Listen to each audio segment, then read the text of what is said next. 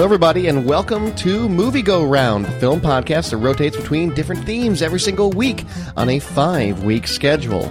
This week's theme is Future Classics.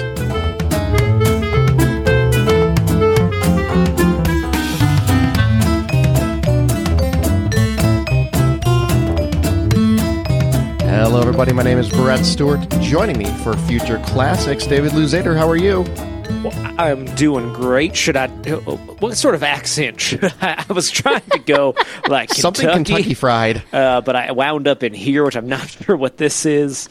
I'm not sure it's yeah, I. Carolina or Georgia Yeah, I'm not- I'm not really that not has quite sure. so much magnolia in it. Yeah, I, Gotta go out I'd love my to believe oil that whatever fields. my headcanon is for this, that he made that up on the spot. It'd be so much better if this is improv from Chris Evans in response to that accent. But I'm, I'm sure it was beautifully written by, by Rian Johnson. Uh, Nicole Davis, how are you? I'm a woman in America. How do you think I am today? Jesus! We're here to talk about Knives Out, Nicole. I heard I got some knives. the world's a Swing it. I'm ready. hellscape. We, we, we can be the. No, we yeah no we we can be the escapism um, because we are we are here to talk about a very fun movie.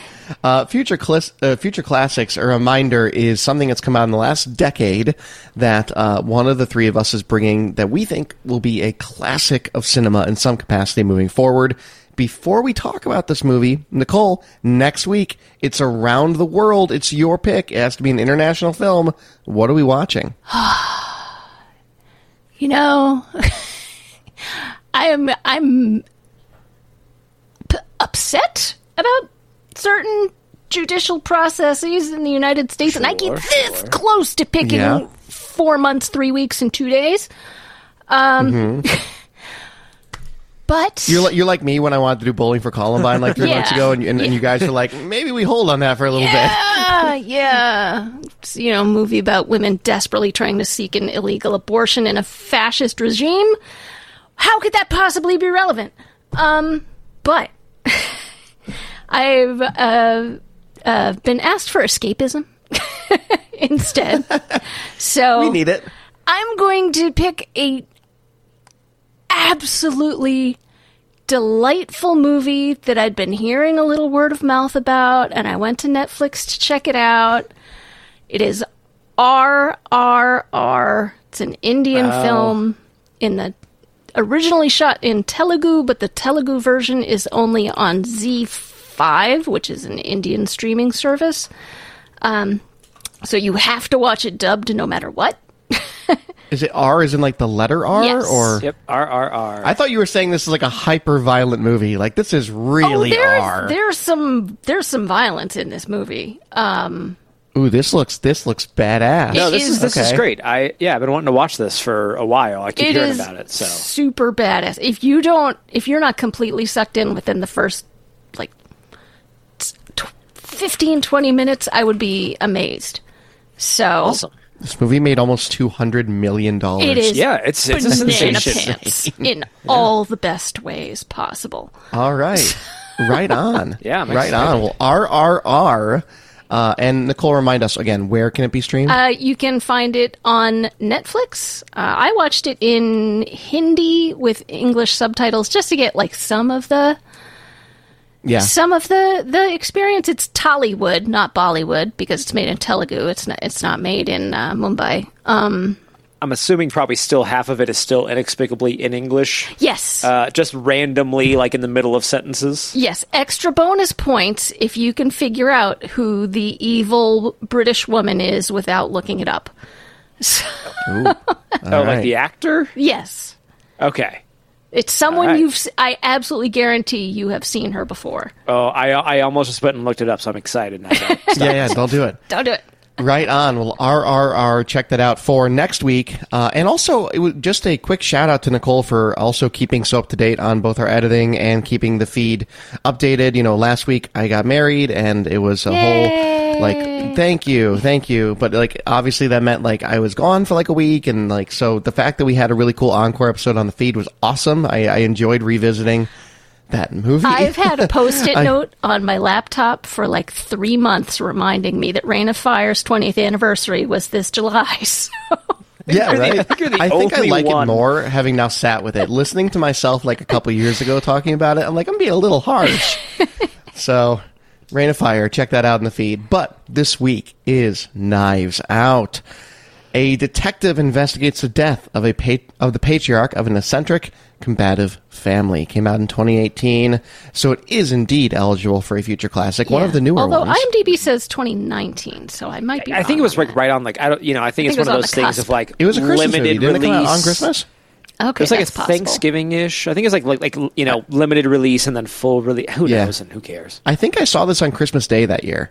Um, who knows if it had already been out or not?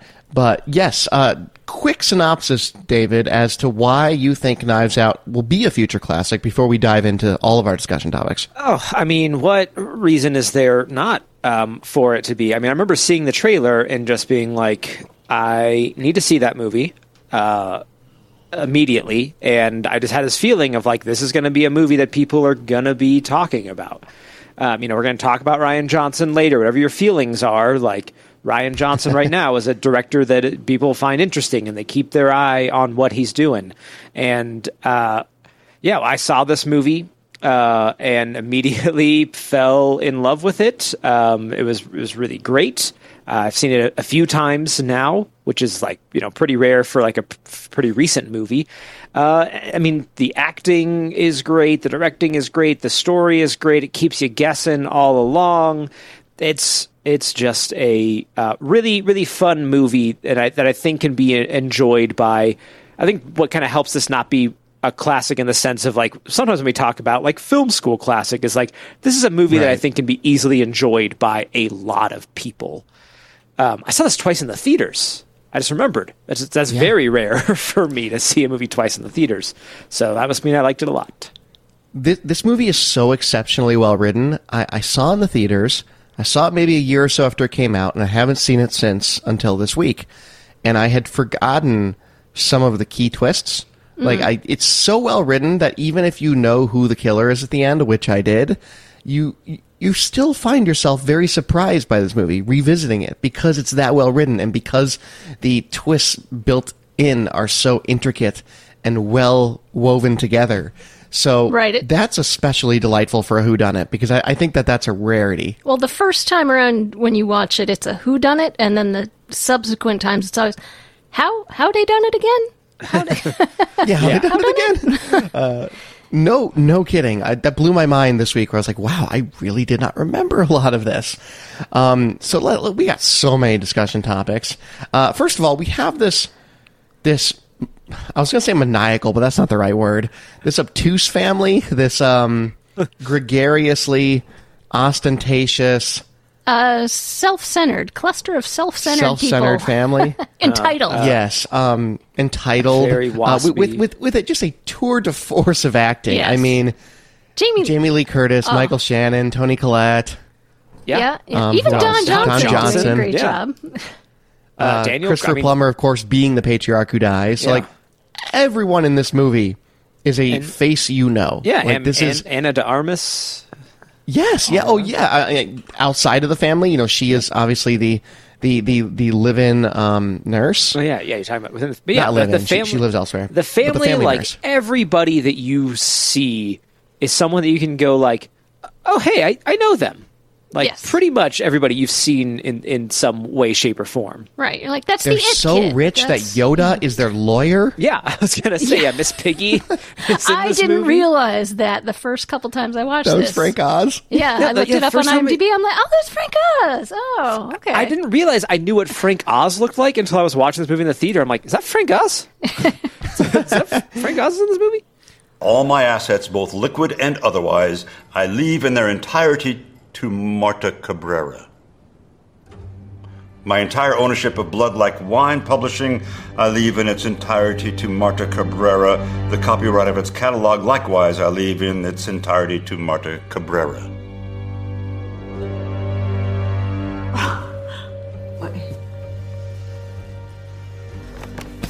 Uh, no.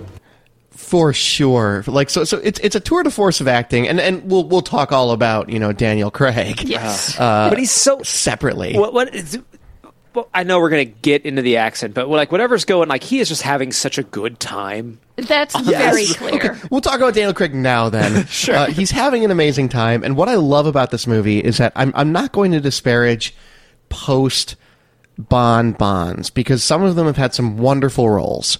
Um, but I, I do think it's something that's hard to get out of and it's hard to get from underneath. And some of them have struggled more than others.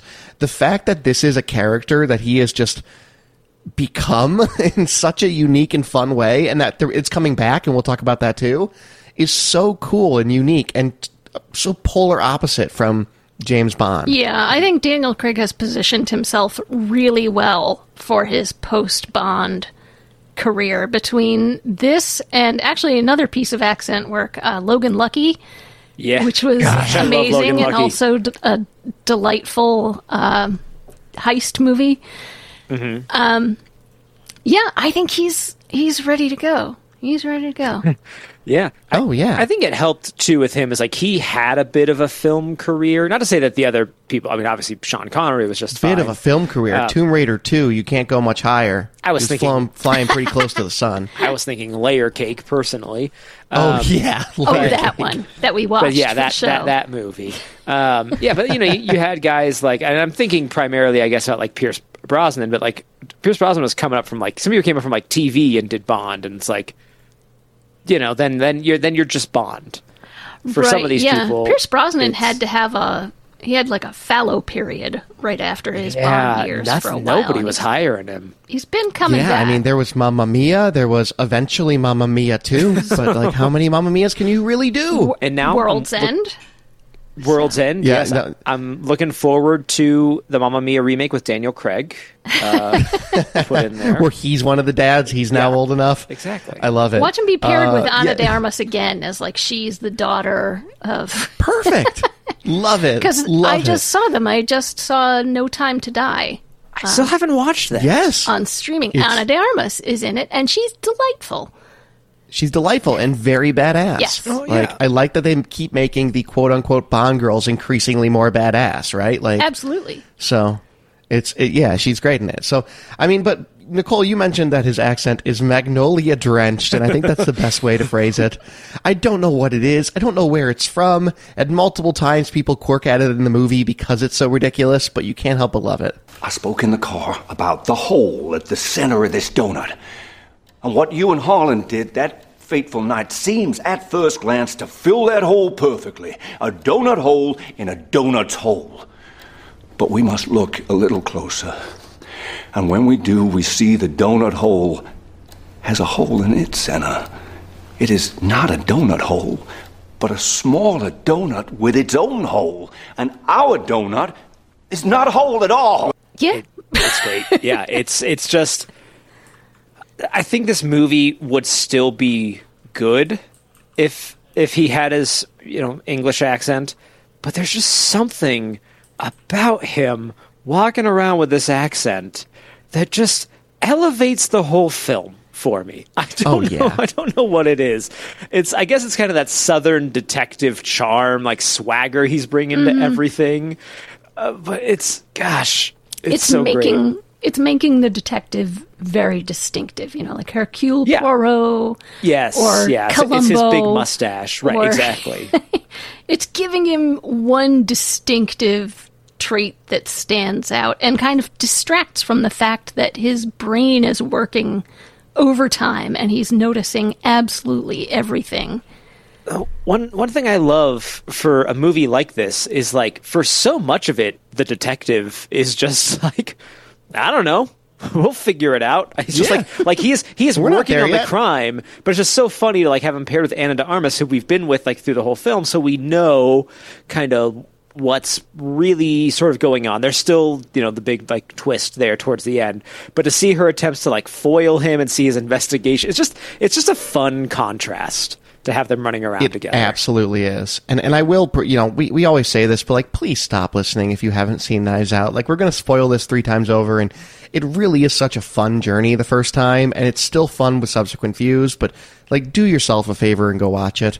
Um, but there's a quote from Rian Johnson where he was saying, like, I wouldn't have asked Daniel Craig to do this accent, nor did I think he would. Like he says, you know, I may not have went for it. Uh, he wanted something that placed him, that separated him from the rest of the characters, uh, kind of maybe leaves him open for ridicule, is what he said. So like, just like, and it's true. Like he is, he feels weirdly out of place amongst everything happening, which is what you need for his character. Right. Well, it was Yeah. shot up here, I think, around Yeah, the uh, Massachusetts. Lowell area. Oh, is it really? Massachusetts, yeah. It was In the shot House? in So- uh, several scenes are set in in Maynard. Yes, yeah. You don't Okay. hear. You get that very like post-industrial look to the town. Right. You know, we, there was a lot of mills of various kinds up here, Yeah. like textile mills and things up here, uh, that have long since uh, gone defunct. Um, And those towns are, you know, a little more impoverished as a result, so the land around them became cheap, so rich families bought the land and built large things on them. Various reasons. But yeah, you don't get a lot of deep south accents up here. No, Right. no. Uh, one of my one of my favorite scenes, since you mentioned, you know, rich families coming in and building these estates. One of my all time favorite scenes is is when, you know, uh, spoiler start here when Chris Evans is going off on his, you know, and I would have gotten away with it too if it wasn't for you meddling kids, and he's like, I will take my ancestral home, and uh, and and Daniel Craig is like, What are you talking about? Your grandfather bought this in the '80s from like a Pakistani billionaire. Yes, I love. It's Like, such a so good. It's such a throwaway line, and I love. There's kind of this undercurrent of like they are not old money. Uh, No. they No. are they are new money because he was a a prolific uh, author of like crime novels, of course. 'cause it's always it's always an author of crime novels that Mm-hmm. gets murdered. Um, and like, yeah, he just got a bunch of money, and like, and so everybody in the family is obviously. Uh, you know, suckling at the teat of Christopher Plummer there, but they're acting like w- well, we've always had money. We were raised with money. Our whole our family has had money our entire lives. We've we've we've built ourselves, and but they've also built themselves up from the ground Uh, up. he built Oh, you know, very important distinction. They're all Yeah. self-made millionaires with small all self-made loans millionaires. from there. Yeah. Small sorry loans. Yeah, I love Jamie Lee Curtis's like whole thing of like about like, well, I started my own business. And it's like with several th- several million dollars from my Yeah, dad. right. Yeah, and, and that's then we'll get into her character. Uh, but one thing I do want to say at the top of all this before we start getting into each of these characters and the in the specific plot is that the reason I really love this movie and I'm I'm so passionate about why I agree with you first of all, David, is because um, you know you had mentioned like it's always the millionaire.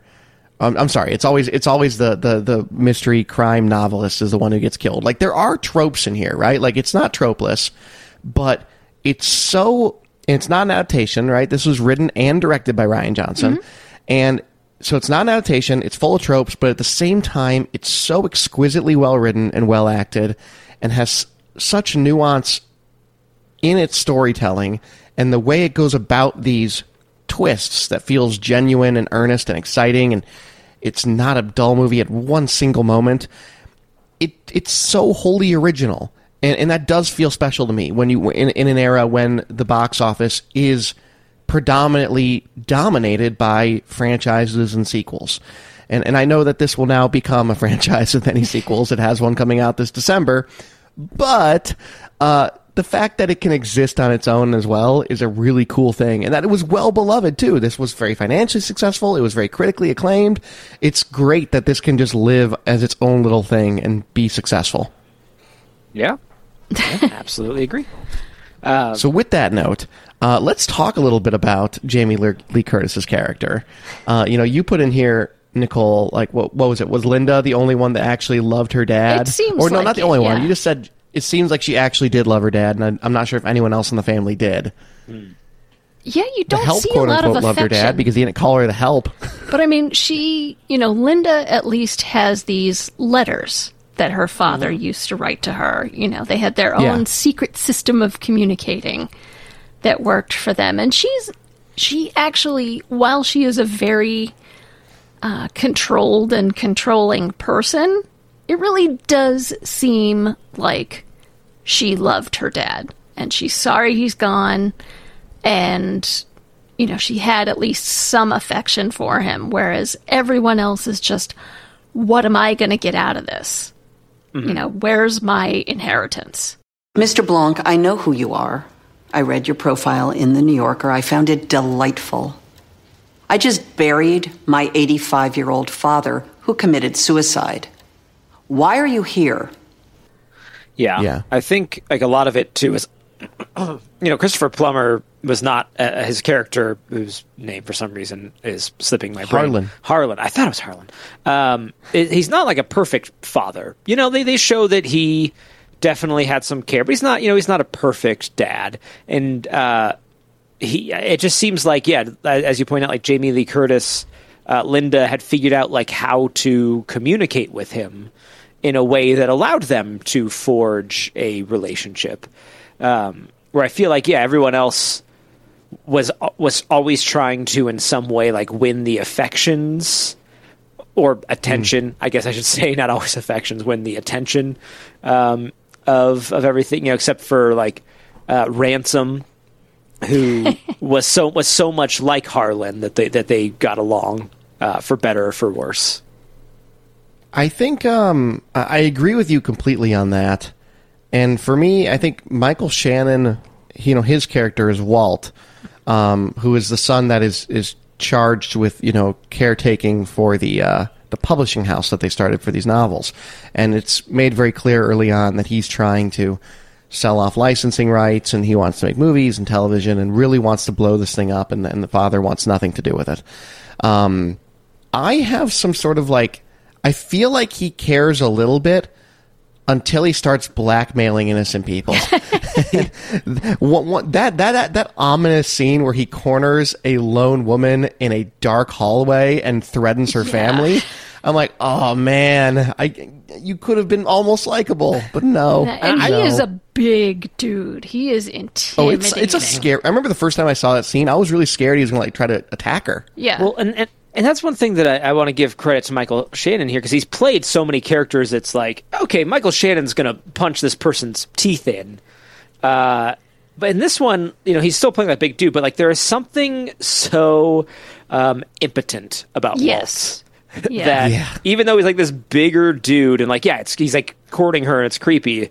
Like at the same time, like it, I, this doesn't have that feel of like oh he's a real vision. Like he's he's just money hungry. He's Right. not Yeah, conniving. in a walking boot. right exactly. in a walking boot. and this yeah, he, speaks to his talent because Yes. Michael Shannon is the man you call usually when you want extremely intense characters, but he's dialed it way down for this Mm-hmm. role to the point where it's he's just intensely impotent if that's a thing, you know. He's, yeah, he's he's not chewing the scenery. He's as thwarted. he has yes, in Yeah. he's not chewing the scenery, and he's thwarted in everything that he's trying to do, yeah. and then You're so discovers right, that he's Nicole. going to have nothing. Mm-hmm. Right. None of them. you're so right that that's a kind of character he's normally brought in to be. I didn't really think about that, but you know, one of the last times I saw him in a movie where I was in the theater was they did this limited showing of a concert documentary of Bob Dylan's like Christian years when he was doing you know gospel and that sort of stuff. And it was this really cool documentary. They put together all his footage, and they wanted to make it more movie like, so they interspliced it with these um, with these shots of what is supposed to be like a Baptist priest giving these really intense um, sermons, you know, all that that tie in really well into like the next song is going to play. And they had Michael Shannon do it, and it's it is it is like it's arresting in its intensity. Um, and that you're right. That's how you're used to seeing Oh. him, and he's so meek in this movie. if, if people haven't seen, if you haven't seen Michael Shannon, because like a, a number of years ago, it's probably like ten years at this point. This sorority, uh, like president or, or her email got leaked that she had sent out, where she is Oh, just yeah. so scathing and saying such horrible Yeah. things to the members of the sorority. And then uh, Funny or Die had Michael Shannon read it, and it is uh, it is fantastic. If Sigma Nu said, yeah, we're gonna invite Zeta over, would you be happy? Would you? No, you wouldn't! so good. Uh, and, and again, the caliber of actors in this movie is astounding. it's so astounding. Uh, but yeah, I, I, to go to central back to our other, you know, to the main question here, Nicole, I think you're right. Like Linda's the only one that seems to have this because she's also the only one that seems to have her own money separate of him, right? Like, right. I mean, yes, it's thanks to his money, but Right. she It's does have him, her right. own protected, separate uh, riches. Right. So she's not going Right. to lose anything from her father's death. Though at the end of this movie, I think it's fair to say that Don Johnson is about to. Oh yes, he's probably Because going she to lose reads several that secret things. note. Oh yeah. Uh, and the ending when Don Johnson is trying to openly bribe some cops as they are walking. Don Johnson plays around.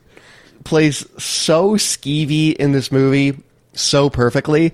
What another one of my favorite scenes is is when they're arguing politics. That you know, in some of the flashbacks of the night. Well, you know, Christopher Plummer's character had already gone upstairs, and um, you know, he's talking about like, you know, how I might get canceled, but I'll just say it: America's for Americans, like whatever that means. And like they're just, and then Toni Collette is is playing this um hippy dippy. I meditate rather than sleep Gwyneth Paltrow wannabe. slacktivist, right? Like like like she's happy to post it on Twitter, but I don't think she's ever actually been to a rally, you know? like that kind of person. Um has has money but pretends she doesn't. Right, right. Now remind me whose daughter is Meg? Meg She's- is is Toni Collette's daughter. Yeah. Oh, okay, because Meg sucks. Yes. I'm just throwing. Oh yeah, yeah. yes, no, she Meg does. sucks. Meg sucks. She mean, also- professes to be on, you know, Ana de Armas is her her character's side, and then quietly pressures her to help her out to get her I mean, tuition money. is it quite? I, I I feel like the implication in there is that the family all pressured her into doing that. I think she did it on her own too. I, I, I kind of got that vibe as well. Like, I think she is part of this vulture pack at this point, you know, because, sh I mean, just like the rest of them, there's some, something big that she's losing, you know, and it's, I mean, at one point, you know, Chris Evans in this movie says, how's her, her degree going in, um, in, uh, SJW or whatever it was, uh, because it's it's heavily alluded that she has some really BS degree, right? Like this is a trust fund kid getting a really BS degree at a liberal arts school that's probably well beyond you know what her means would be if you know Harlan wasn't paying for this. Right. I don't know. There's just something so, and I think it's because so one thing this movie does really well, um, and the way I called it out in our in our sheet is her family is from Paraguay. Like there's there's so much of this faux. It's not faux woke, but it's like how would you? I don't know. You Nicole, you know what I'm getting at. I yeah. think. Well, no, they all they all claim that Marta is the name of the the nurse who comes in. They all Right. claim that Marta is part of the family, and they treat her like part of the family. And every one of them says that she's from a different country.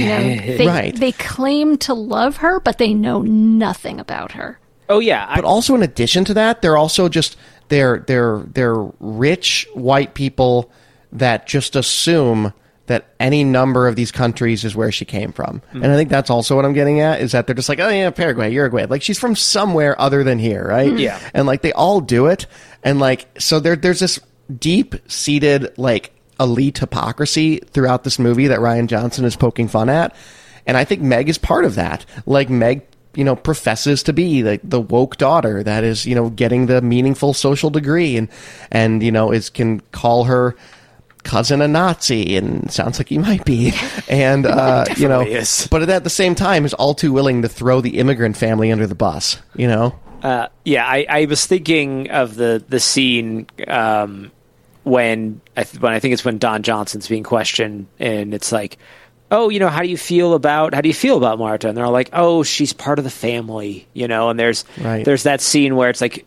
Don Johnson is calling her over, like she's going to join them, and then we see. That scene, which is the one you were talking about earlier, where it's like, yeah, if I get canceled, like America's for Americans, and like they're bringing her over just to you know talk about the fact that she's an immigrant and Yeah. or a daughter like, of an immigrant. Marta, you're an immigrant. How do you Right, feel yeah. about this issue?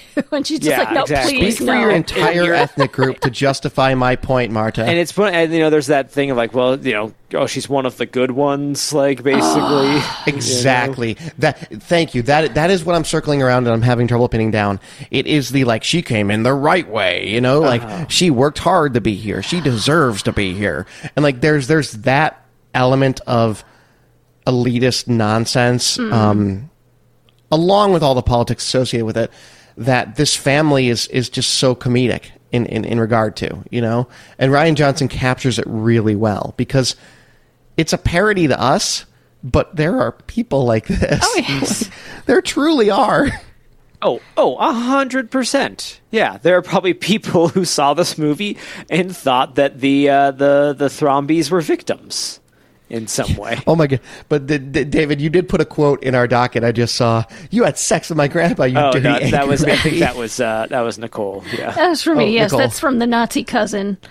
Oh god. Oh my that God. After they little- find out that Marta is the sole beneficiary of the estate, uh, he Yeah. tur- you know, they and Linda says, "Did you boink my father?" and the Nazi Oh, how kid says, quickly they turn! By the way, "You had sex with my grandpa, you dirty anchor baby." Apparently, that was an ad lib from Oh, actor God. Jaeden Martell. Way to, way to go, Jaeden Martell. And it uh, actually- like, poor. originally got lost in the mix, and Rian Johnson made them do the scene again just so he could make sure he Just so got you- that. That's pretty funny. Oh my god, that's so it's so on point for that character. What a punchable face. Yes. That- Oh my god, Uh, yeah, and- it's like and- a Joffrey level punchable And face. I know, like, and like, this is not me insulting. Like, Jaeden Martell does a great job as It's that his character. character. Yes. Yeah, he just he sets himself up in such a way that like he is so smug in every scene he's in that like I just want to just to drop kick that kid's. And, and I love how half the family thinks he's politically active, and the other half of the family thinks he's an incel. Like, is an and there's like no in between. yeah, he is a hundred percent like. I mean, he's on his phone the whole time on Twitter. You know.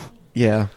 I think, Oh, I think, no. I think he was on he was on in something called Defending Jacob shortly after this, which was about I think he like played like a, a kid that like killed somebody. Um, and like Chris Evans, I, I think is his dad. Um, but it's like for some reason Jaeden Martell was just bagging up all those terrible He's kid cornered the market. yeah, terrible right, teen. good, Well, good for him, I Maybe he's trying to get out of, you know, he was in It as Yeah. um, As, Oh, he uh, was as Bill. That's where I know him from. Yeah. So Yeah. he's Oh, you know that- the you're nice, absolutely right. That's where I know him thoughtful, from. smart kid, and he wanted to go and the other a way. I guess complete 180.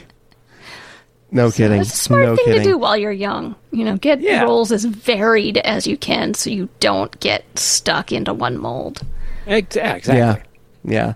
I, I do love though on that scene where we learn that Marta gets the whole estate, just how rapidly the family turns on her. how Oh, this goes, Oh, you know, it's immediately. like you little bitch, just like immediately from Jamie Lee Curtis, who you thought might be the one that's a little more grounded, maybe.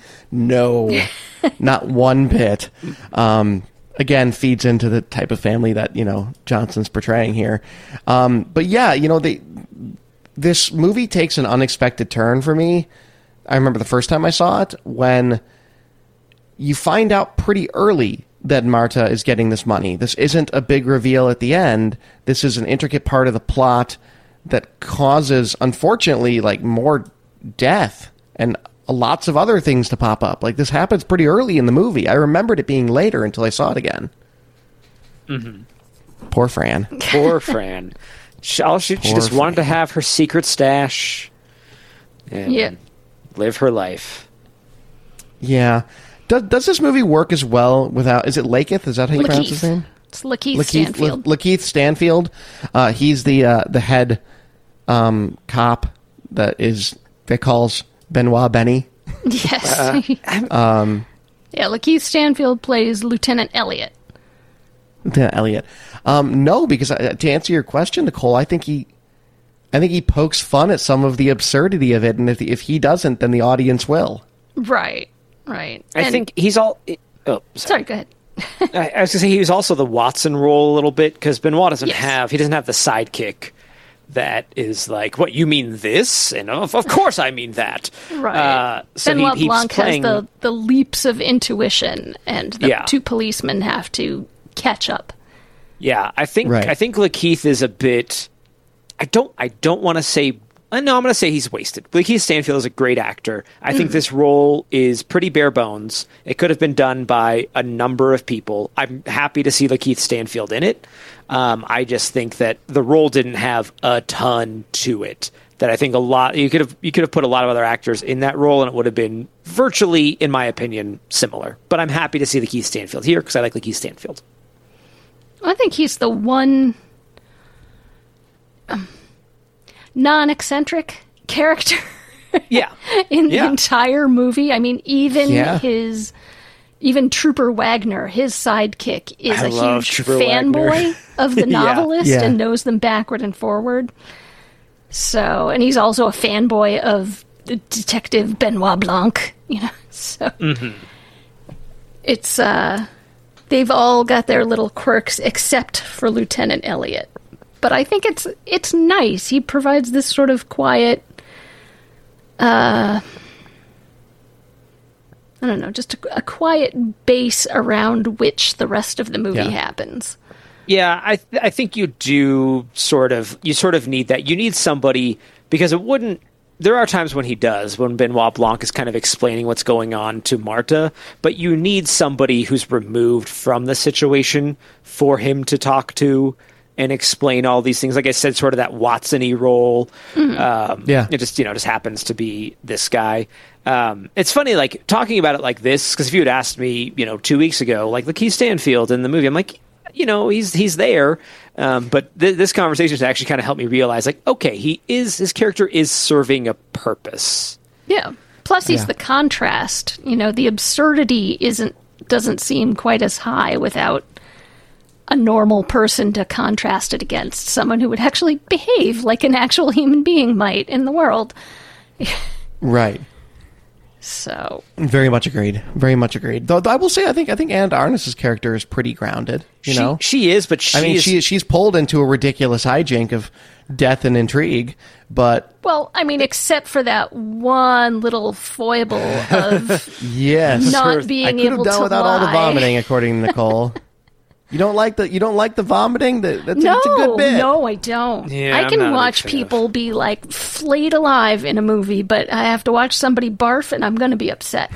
you know, I, I it was on the morning stream like a hundred years ago. It's always stuck with me that that uh, Daryl, who was on the morning stream, um, used to say that every movie and TV show has someone vomiting. And I kind of rolled my eyes at that. But as time has gone on, I'm like, most movies and TV shows have somebody vomiting in them at some point. Uh, and it is all over this movie. And I'm with you, Nicole. It always, in everything, I'm like, oh, don't show me that. It's it's when they do it into like a vase. I'm like, okay, that's gross. Whatever. That's cool. It's the Right. chunks on Chris Evans' face. yeah. When I can see it, when, when I see the chili that she ate two scenes earlier uh, coming up again, I'm like, no, no, thank you. No, I don't like Yeah, it. no, I, I agree with you guys, particularly on that that last instance of vomiting. Um, that that was, you know, uh, chunky. So, yes, yeah, you're not wrong. You're not wrong. Um, Daniel Craig singing loudly in his car by himself will never not be funny. It's just Al- so also that. great. What was her game plan? Was she just gon- going to come back with nothing? Like, I She was going to go talk to time- Fran. no, but like, got in the back in the car, like back got back in the car with him. Oh, Shouldn't she have had like dry cleaning or something? Ah, she didn't think that far ahead. Clearly not. yeah, but he's hanging out in the car, I, I singing just to himself. I wanted to point out because that scene because they cut to him just in there with the headphones in, holding a phone, just singing alone. And I just I love that little like it's a little just a little character moment. It adds nothing to the story, but it adds this whole dimensionality to Benoit Blanc. The thought of you stays bright. Sometimes I stand in the middle of the floor. Yeah, I wish I It- it recognized also the song. I think it would have been funnier for me.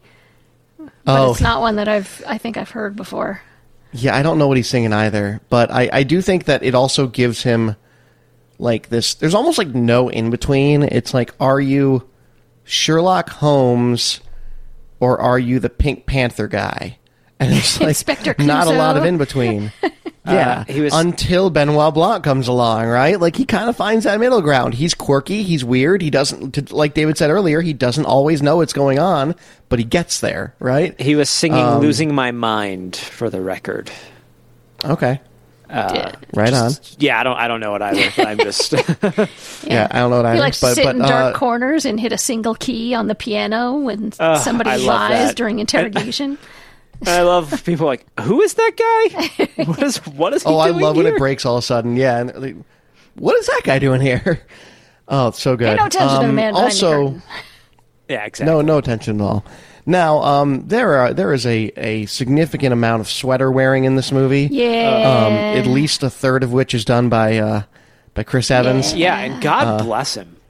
Chris Evans So much good sweater Chri- porn, Chris Evans as you would say, Nicole. in a cable knit sweater is something we didn't know we needed.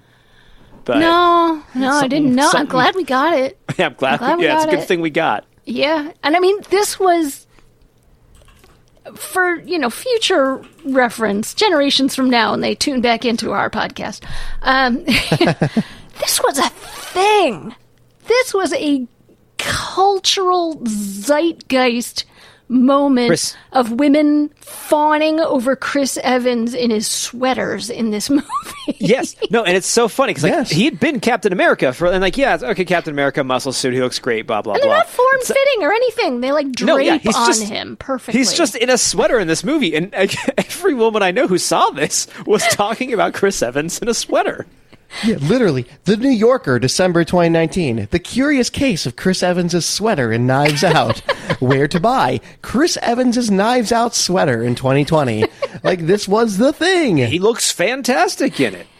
Yeah. I mean, you know, he's he's a pretty pretty man. That's all I can say. he makes the sweaters And- look good.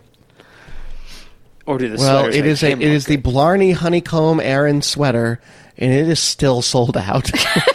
no, they probably don't make it so anymore. you will not be getting your Chris Evans sweater anytime soon. Yeah, I got a couple Um, of fisherman sweaters, but none of them look that nice. oh yeah, no, I know no, those those like those those Irish wool sweaters. They are so um, dry clean them, please, people. don't wear, don't wash them in your washing machine. No, they're super Um, warm. They're that's my water PSA resistant. for today. But you wash them in your washing machine. Yeah. You wash all the lanolin away, and then they're not as water resistant. That's right. That's right. That's right. Tune Um, in, tune in for hot uh, uh, Yeah, yeah, I garment mean- wear tips. Uh, Wear undershirts. That way you don't. Yeah, don't don't wash those things. Um, so you don't get to see Chris Evans be dastardly that often. You you mentioned that in our docket, Nicole, and that he's pretty good at it. Yeah. and that's true. He's usually he's always the hero, as far as I can remember. Up your ass, Joni. You've had your teeth in this family's tit for a long time. Up your ass? Oh, very nice. Matter of fact, oh God, eat shit. What? How's that? shit. Fact, Do not use that word in front of my son. eat shit. If I Eat wasn't shit. practicing, Eat shit. I would slap that smug smile. Definitely right eat shit. Eat shit. We can all eat shit. That's why this movie is so great on rewatches because you get to see the little things that that Chris Evans is doing because he, he is sort of positioned he's positioned as the one like he's a he's a suspect but he doesn't seem that likely based on all the other motives going on right Yeah. um, it's like sure it could be him uh, but he you know is it and then it turns out it is spoilers Right. um, but it's great watching again like those scenes like when Marta tells him everything and he does that little huh like he just realizes what's been handed to him on a platter and it's it's just really fun to go back and see that performance again knowing the undertone behind it Yeah, he plays it as sort of a a bit of a cad, but maybe he'll Mm-hmm. still be willing to help her. uh-huh So you you start to question. He's yourself. almost You likable know, for he's a got the moment most because he's the one that's motive. willing. yeah exactly Yeah, But yeah, you're right. He's he's he does a great job of likable being when he's listening to her, mm-hmm. yeah. and then he Like you think he's going to be her partner in crime, right, and then he drops at the end, and you just ate this giant plate of beans, and you can't lie to me. So tell me exactly what happened. he's, And you're you know like, he's clever oh, you bastard. Yeah. I mean, he's, you know, you, you kind of see, because Harlan throughout the movie we've seen is like a sort of a clever, conniving sort of guy, and we see that reflected in in Chris Evans' character, Ransom. Also, I mean, his name is sure. Ransom. Well, Like, how that's his we not- middle name. It's Hugh Ransom. It's his middle name. Oh, that's right. Yeah. But I mean, why would you go Yeah, by it- it Hugh when reminded you me a little bit of- Ransom? Right. Right.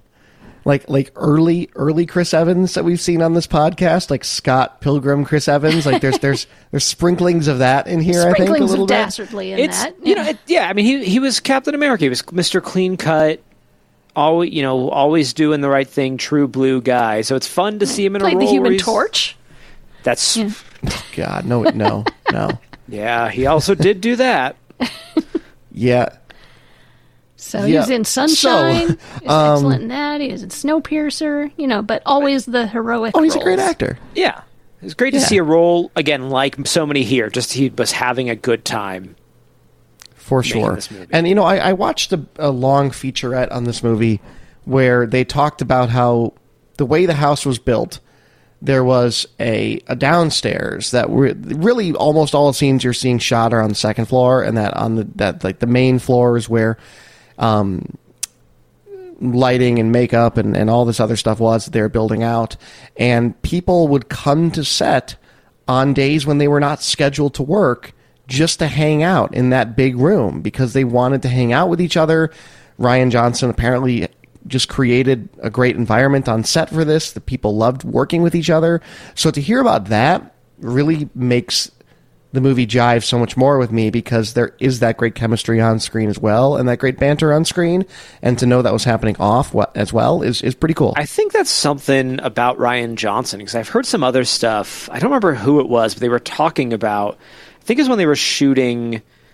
It may have been Joseph Gordon-Levitt. It was either Looper or Brick, and they talked about like eating Thanksgiving dinner together. And it's like it just sounds like people Yeah. from everything I've heard, like people who work on Rian Johnson's sets tend to like working on Rian Johnson's sets. He seems like Yeah, a likable guy.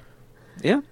And on that note I, I will rhapsodize how much i love him and how he is i think he is the i think he's the title holder now of the director of the most future classics on this program Wow. we have brought looper this and the last jedi all as future classics Oh. Um, and we, I think we've agreed on all of them. We have yet to come to a conclusion on this. Uh, and I know that he gets a lot of hate because there are a lot of Star Wars fans out there that want to hate him. You do that, cool. I disagree with you wholeheartedly. See our Last Jedi episode. But he is, like you said, David, he is such an interesting director in Hollywood right now, making consistently unique and exciting stuff. Love or hate Star Wars, he did something totally different with Star Wars what we've never seen before. You know, and he continues to do that with each of his films, and it makes him really exciting to watch. I just I can't wait to go see Rian Johnson movies, and that's that's really you know that's special.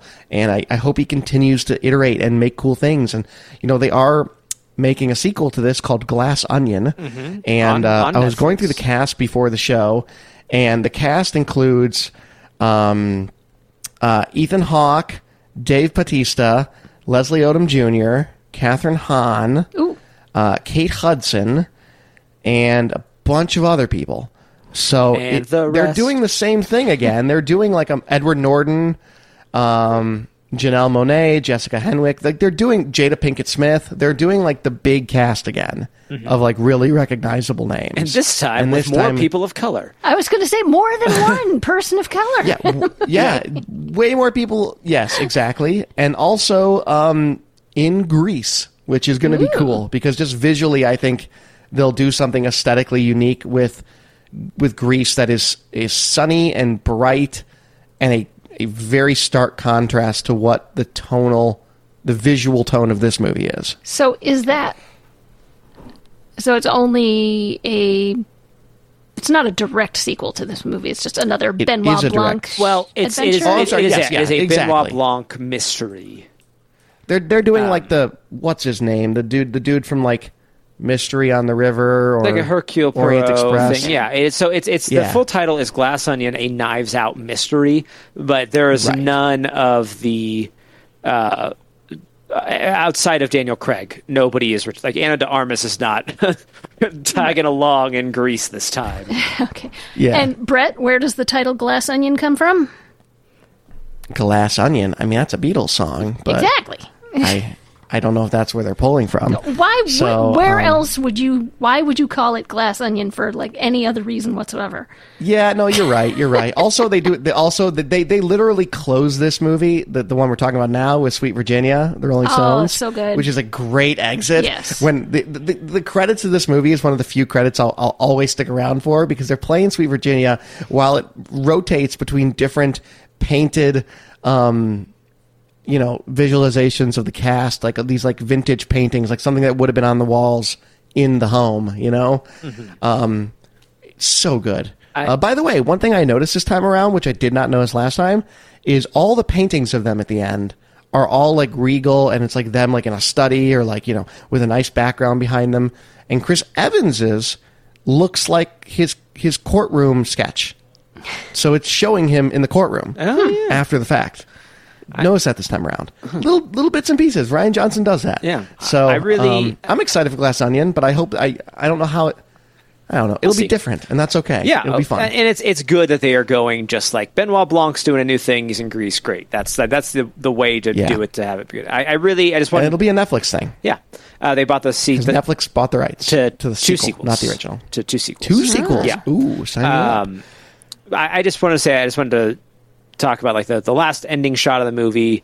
I just really Yeah. enjoy that shot of Marta standing on the terrace, drinking out of the the coffee cup, looking down as the uh, the Thrombey and Drysdales all stare back in.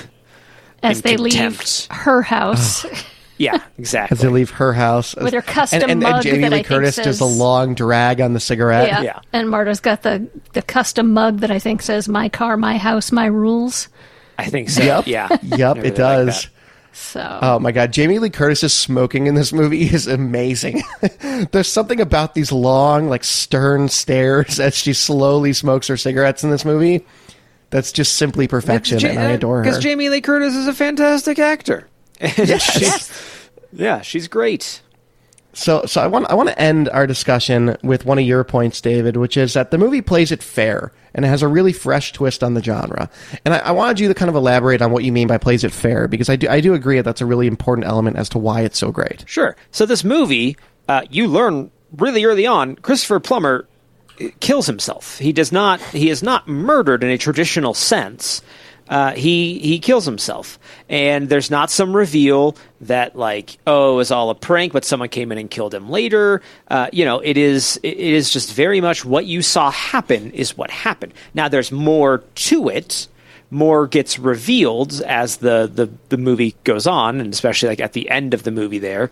Um, Oh, and it's so sad because you find out he wouldn't Yeah. have died if he'd just my let her yeah. call the ambulance. yeah, yeah, but you know, with everything going on, and you know, he was doing it to protect her. But I just like that there was not like the the twist was that she thought she poisoned him, but she didn't. Right. And it was still, uh, it was um, Ransom had this whole nefarious plot. They didn't pull some extra big twist out of it. Like what you saw happen in the movie is what happened. And that's like, you know, normally it's like they find the body and then the whole movie is unraveling what happened. And here's the convoluted plot. And this whole time we know what happens, but Right. what the, the mystery is like, the mystery that's revealed is like, what, what is, what is the true story of what happened? Right. And it's It's no cheat. You know, there are no cheats like Exactly. Jacob snuck nanobots into his coffee and then Right. they killed him Yeah. from the inside. Yeah, like he he secretly manipulated the whole. He was trying to ma- manipulate the whole thing, uh, but it didn't work out. Yeah, absolutely. I also do want to call out that this was his third role, technically, before he died. Um, Oh, Christopher third Plummer's? to last. So Yeah. Christopher it was Christopher Plummer's. Homer's third role in all of his It acting was his career. third role at like ninety something years old. Like, good for him. Uh, with a filmography that has its own IMDb page. Um, yeah, my God. Real, side note, just quick appreciation for Christopher, Christopher Plummer. Did you guys ever end up seeing All the Money in the World? No. no, is that is that the one that uh, Kevin He Spacey filmed it all in, like, a week. Yeah, Kevin Spacey was in, and then they turned around and reshot all of his parts. Yeah, they literally took this entire movie and refilmed it in like a week with Christopher Plummer because they cut Spacey out of everything because this was right at the height of learning about Kevin Spacey and what had happened. And just first of all, I, I don't always love Ridley Scott, but his willingness to do that and Christopher Plummer being still outstanding in it. Mm-hmm. Oh, it's it's Yeah, good, it, it's a good it- film it to got watch. nominated for Academy Awards still. yeah, yeah, yeah. We'll have to bring it to the program sometime. It's an interesting one, if not just because he literally Like no, learned sorry. his lines in like a week. Sorry, no. Christopher Plummer got nominated for an Academy Award Right. for Yeah, that movie. Yeah, that was a best Yeah. supporting actor. He is yeah. a pro. Yeah, he was. He Yes. was, he was a yes, awesome absolutely. actor. On that note, I think that's the perfect finale. Uh, do we agree that this is a future classic, and if so, what kind? Just a general classic. Yes, It's great. definitely. It's so well written. It's so cleanly directed. The performances are fantastic. It holds up. It doesn't cheat. You know, every every performance down to the woman playing, you know, the the elder Wanetta Thrombey, K Callan. Oh yeah, we didn't talk about her. Great Nana, Wanetta. Oh, yes. How old is she? And says, No one knows. no I find it very pleasant sitting here, just sitting with you, or whatever. whatever Oh, the that's line such a great. Yeah, that's such a great little That's a scene. good scene. So, and I mean, it's it's impeccably done. Yes, And even though it's 100%. whodunit, it's still one that you can watch over and over again and enjoy. Yeah. Absolutely. I have no qualifiers for this one. I think it'll be a classic. I know for me it's something I'll revisit every couple years because it's just so much fun and it's really well made. And we didn't really talk about like the the the visual storytelling aspects of it, but just the fact that they were able to cram enough oddities into this house and this property that it would be believable that a mystery author would probably want to build a house with these sorts of things like a you know faux window and Like weird the statues in the lawn The- yeah the iron throne of retractable knives No, Yeah, every- no, no, no. every- that's that's another great little bonus in here. There's only one retractable knife, and that's the one that Hugh grabs by accident. There? All the rest are, really? Are do you know real that? knives. There's only the one prop knife. does does the movie show that They don't show it, no, but it is referred to at one point. Really? Yeah. Oh, yeah, okay, that. so that's awesome. Uh, point being, like, like they, they they found a way to build this wonderful and beautiful house, and they did film it in a real house that they built this all into. It's not on a soundstage, so just props to them. It's a, it's a gorgeous movie. Yeah, every every antique store in probably a 15 square miles was cleaned out. to, they did well. They did well. Yeah. Uh, right on. Well, David, wonderful pick. Any final thoughts on your future classic? no, I knew you know I knew this was going to be a movie where we were going to spend a lot of time just kind of talking about a lot around the movie and talking about some of like the insane thing. I mean, on paper, this movie is kind of crazy. If you're like Daniel Craig does a Kentucky accent, hear me out. Um, but in in like action, it's it's so great. and It all just comes together, and I, I just I enjoyed this conversation a lot. Right on. Very good. Well, that was our conversation of Knives Out. We'd love to hear from you. Hi, hi at mgrpodcast.com. If you have any wonderful thoughts on Knives Out, again, uh, we'd love to hear whether or not you think it's a future classic. Uh, you know, what, what do you think about what we've talked about with Knives Out? Do you feel passionately about the movie? Let us know. But let's go around the horn, see if we can find everybody online. Nicole, what are you up to? I take care of our fa- Facebook page at facebook.com slash movie go round podcast. You can ask questions. You can make suggestions. You know, check it out. Let me know. Let us know what you want to hear. Absolutely. Absolutely. David, what about you? Davluz, D A V L U Z, Twitter, Instagram. Find me there. Right on. You can find me on Twitter at I am Brett Stewart. That's where you can find me. But a reminder, next week is Around the World. It's the Cole's pick, and we are watching RRR. That is the letter of R three times. Uh, it is a not a Bollywood film. It's a what? type Tollywood. Nicole. Tollywood, because it's from It. Uh, Where? I can't remember the name of the region. It actually that region fairly recently split uh, or was split for administrative reasons, but Okay. it's done in the Telugu language. So it is a Tollywood movie rather than Bollywood. yes, it is the Indian states of Andhra Pradesh and Telangana. Cool. The more you know. We'll talk about that next week. We will see you all then.